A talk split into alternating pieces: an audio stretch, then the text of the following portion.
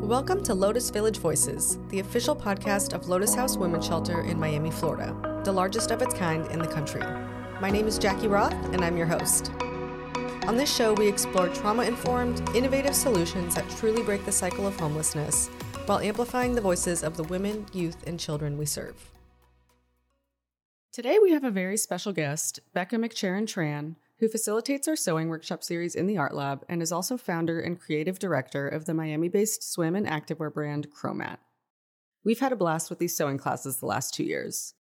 Guests learn how to upcycle a new garment using donated items from our thrift store while learning basic sewing skills to mend, alter, or make their own clothes. These workshop series always culminate in a celebration in our pavilion where guests get glammed, model chromat garments with their own creations, and have the full runway experience. When we think about the diversity we see nowadays on the runways and the shift towards sustainable supply chains, Chromat was really one of the first to walk the walk. Becca and I discuss how the Chromat philosophy intersects with our mission here at Lotus House and how other brands can push the needle forward towards a more holistic vision of inclusion and accessibility in the fashion industry. Without any further delay, let's get to it. Welcome. Thank you for Thank you having for joining me. us. Yes. Yeah. What an honor. I did a little research and I'm going to fire off some of your accolades and achievements. um, so you're the CEO, founder, and creative director of Chromat is your brand. You're a CFDA member, Council of Fashion Designers of America. You currently have some garments from your brand in the Met Costume Institute for the current exhibition. Your garments have been worn by Beyonce, Madonna, Nicki Minaj. You recently were awarded the National Design Award from Cooper Hewitt Museum. Your Forbes 30 under 30 pick for people who are reinventing the world. So, a lot of huge achievements. You're a major force in fashion, but working with you interpersonally, you're very grounded and down to earth and easy to work with. Um, and it's been such a pleasure working together. So, before we get into the nitty gritty questions, go ahead and just tell us a little bit about Chromat in your own words, the vision and philosophy of the brand. Yeah, thank you. Well, it's an honor to be here and it's so weird hearing my bio. I'm like, dang, that sounds impressive, but it doesn't feel like I don't feel those like accolades in, in my heart. Maybe I should take them to to heart. But yeah, um, I started Chromat in 2010, and um, Chromat is well, when we started, it was structural experiments for the human body. I was experimenting from my architecture background and making these kind of scaffolding like um, structures and Chromat has evolved so much in the past Mhm. 10 plus years. I would say that now people know Chromat because we, since the beginning, have always featured a lot of different shapes and sizes and places on the gender spectrum, lots of different people and Chromat babes on the runway shows and our campaigns. And for me, that was normal. Like, that's the world that we live in. That's my friends, that's my community. So, I, of course, wanted to feature all those people in our shows and our campaigns. And it's exciting to see, I guess, the fashion industry catching up to that. Right now, one of our big categories at Chromat is swimwear. Swimwear is like a huge part of what we do. And we just launched a new collection in collaboration with Tourmaline. And it's swimwear for girls who don't tuck, so trans femmes who want like a swimwear with soft package pouch and uh, matching bikini tops and different ranges of um, gender presentations. We're always kind of looking at swimwear as a platform to kind of tell stories about different genders and different shapes and sizes, and always making sure that people have, that have stor- historically been excluded from the fashion industry are centered in Chromat and using our platform to tell, to like show the luminosity of our community. Absolutely. And that's very much reflected in your runway shows and ad campaigns and everything. On that note, I'm going to kind of jump to one of these questions um, just about how your brand really centers kind of queerness and inclusivity and accessibility. And we're starting to see a lot more of that now, especially with like Gen Z and other brands kind of catching up, as you said but how can these brands actually do it with integrity and edge as opposed to just following new marketing trends Yeah. Yeah, no, at the beginning I was you know, when people started like casting um, more different types of people, I was excited. And I think like if it is a marketing trend, it's a trend for the better. But then I realized that, you know, to be tokenized is such a painful experience, such a isolating and traumatic experience. So, you know, when you see brands hiring one black person or one trans person and their whole like crew is all white or all cis, that isn't really pushing anything forward. It's not changing culture. It's just it's more damaging. So I think it's really important not only to cast models that don't look like you or or come from all different types of places and backgrounds, but it's equally important, if not more important, that your crew, your photographer, your makeup artist, you know, the design team reflects those communities because that's sort of a more inclusive, like holistic um, experience. Yeah, absolutely. So a lot of the things that I'm hearing you say as you're talking, honestly, like remind me a lot of Lotus House and how Lotus House operates as far as like we take like a really holistic approach in involving the people that we serve in the leadership and in the operations of the shelter. It's a very holistic, inclusivity is really at the forefront. Um, so I know for people who are listening and like, oh, they have this fashion designer on their podcast, but like they're a woman's shelter. How are those things related at all? But to me, I actually see a lot of commonalities between our kind of mission as a shelter and your brand. So I was wondering if you could talk about that a little bit and how, in your mind, something like homelessness or a women's shelter intersects with fashion. It's been such a pleasure and joy to work at Lotus, like to lead um, the fashion design and and sewing classes.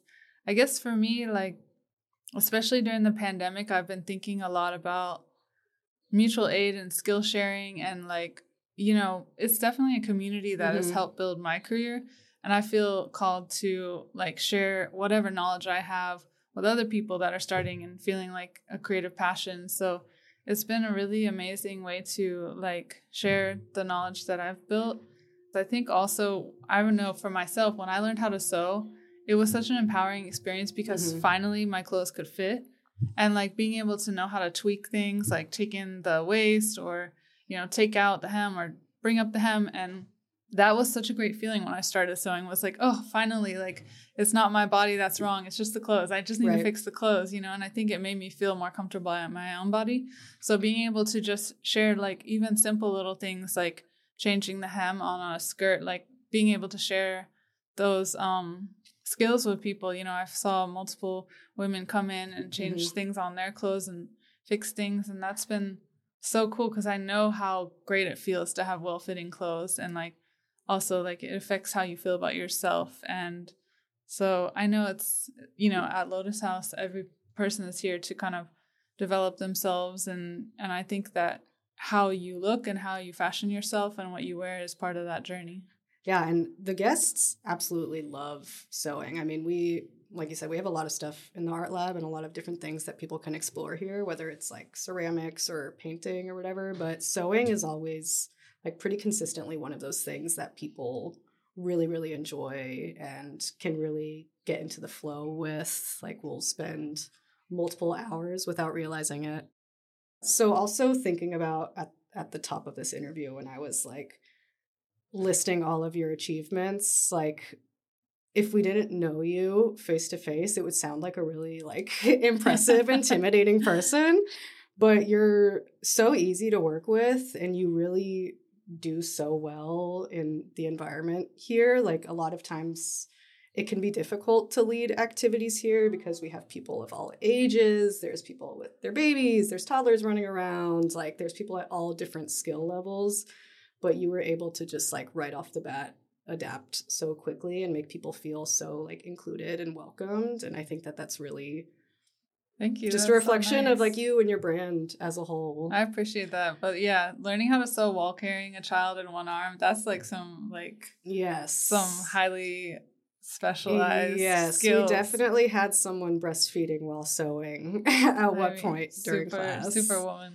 Yeah tell us more about your experience doing these sewing classes here. We've done it for two years now. Yeah. both times it was like a seven week series, culminating in a photo shoot and fashion show. So, talk a little bit about what that experience was like for you and what your favorite part was. Oh, it's been so fun. No, it's been great. Um, I think the best part for me, or one of my favorite parts, is like I'll bring in the you know the foundation of a project, whether it's making a bag or making a bikini or tie dyeing or whatever the the skills that we're doing that day, and I love seeing what people come up with because Mhm. you know I might have one idea and then like every person that comes to the class brings their own creativity and it's so much cooler than i could have ever imagined i Mhm. love to see like everyone is so creative and everyone has like ideas beyond my wildest imagination so it's really fun to just lay the groundwork and then see how far people can take Mhm. it and like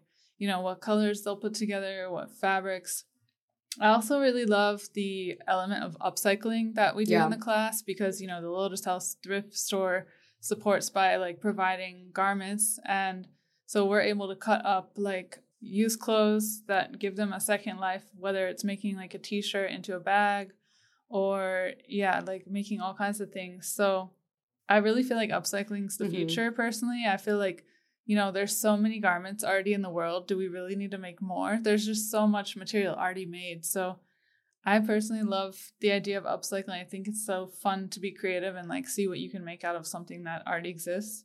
And then I guess my other favorite part is like the runway shows and the photo shoots because there's so much energy and everyone encourages each other and that's really fun to watch like people hype each other up and I really love that energy of like yeah, encouragement and like people are doing makeup backstage like Mhm. you know, fixing each other's outfits. I think that camaraderie and that collaboration and like that support is really sweet to see. Yeah, definitely. It's very it's very communal, it's very DIY.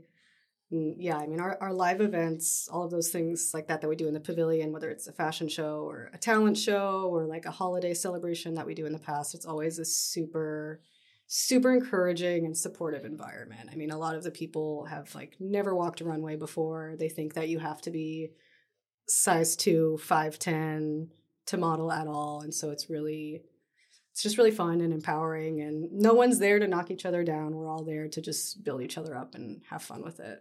Oh yeah. And so yeah you mentioned upcycling. I didn't uh, mention that when we talked about chromat but that is one of my favorite things about your brand too is that sustainability is really built into it a lot of your materials are made of upcycled fishing nets and doing whatever you can like you said to just not put more material into the world than is already needed so yeah it was fun to be able to incorporate the thrift store in our classes and use those materials.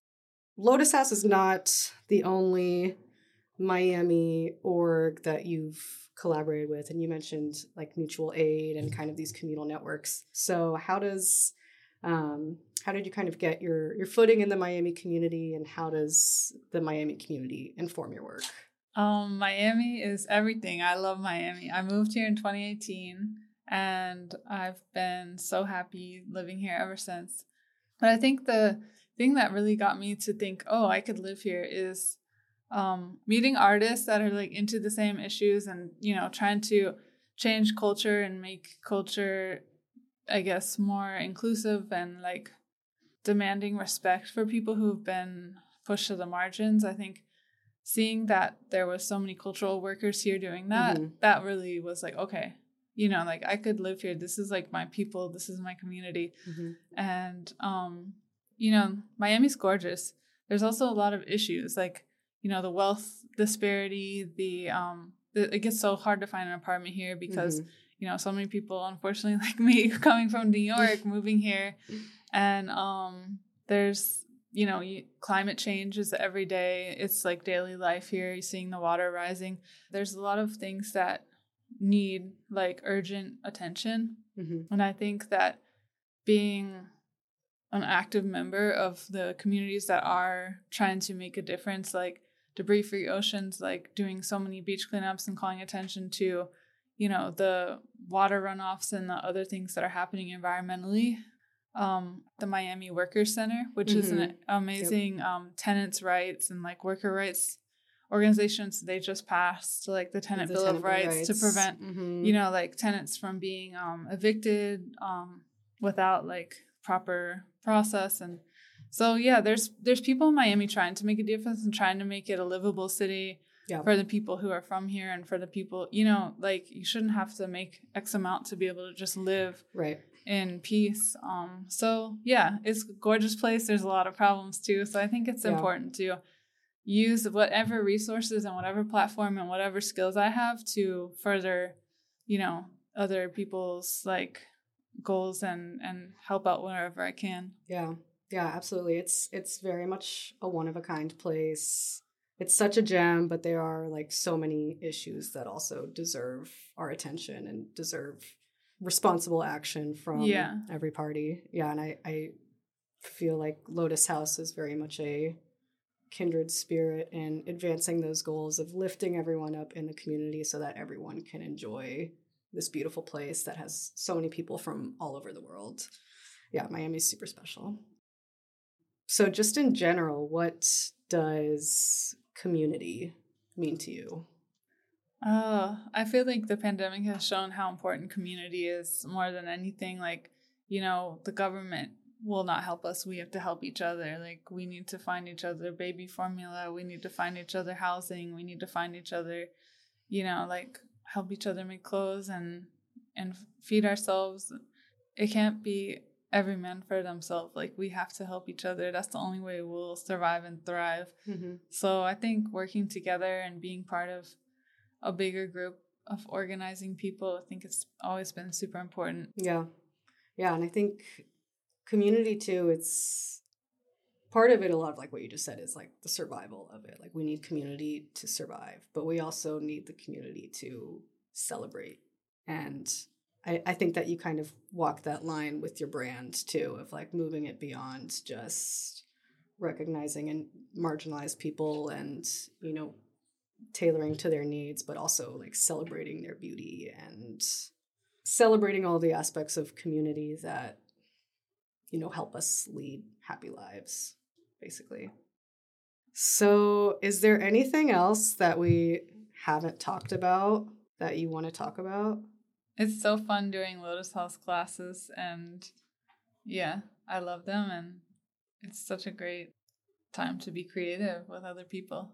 So thanks for having me. yeah thank you for coming today thank you for donating all of your skills and time to the sewing classes yeah thank you for being here we really really appreciate it this has been fun Yay, thank you, Jackie. Yeah, thank you, Becca. Thanks so much again to Becca for joining us on the show. I left that interview feeling inspired and hope that you, as a listener, shared in some of that joy. If you feel inclined to host a creative activity, runway event, or even sewing classes of your own, please reach out to the programming team at programming at lotushouse.org. Our art lab is open every day for any activity under the sun, and we would love to have your skills in our space. If you don't have the capacity to host an activity but still want to contribute, we could use your support on a few seasonal needs. Thanksgiving is rapidly approaching, and we are accepting a variety of food donations for our house dinner. Following closely behind that is our annual holiday toy drive, and it always helps Santa and his special Lotus House staff to send in donations as early as possible so that we have ample time to sort and package each gift bag for all 250 of our children. At this time, we are also in urgent need of baby supplies and adult walkers with seats. Please head to the links in the show notes below for our Amazon wish list and details on each of these drives, or reach out to love at lotushouse.org for any specific questions. On a more bittersweet note, this will be my last episode as host of Lotus Village Voices. It has been an absolute pleasure launching this show with our creative team, and I hope you've been entertained and informed by the 10 episodes we've put forth so far. I'm so excited to hand off the baton to our new host, Jaterica Lamons, a Lotus House alumni who works on our programming team. You'll hear all about her story when she formally introduces herself in the next episode. I can't wait for everyone to see her shine. As always, be sure to follow us on social media and Instagram at Lotus House Shelter to stay up to date on all our daily happenings and most exciting news. Please rate and review our show and share it with a friend or family member if you enjoyed this episode. Thanks so much for listening, and we hope you'll join us again next time.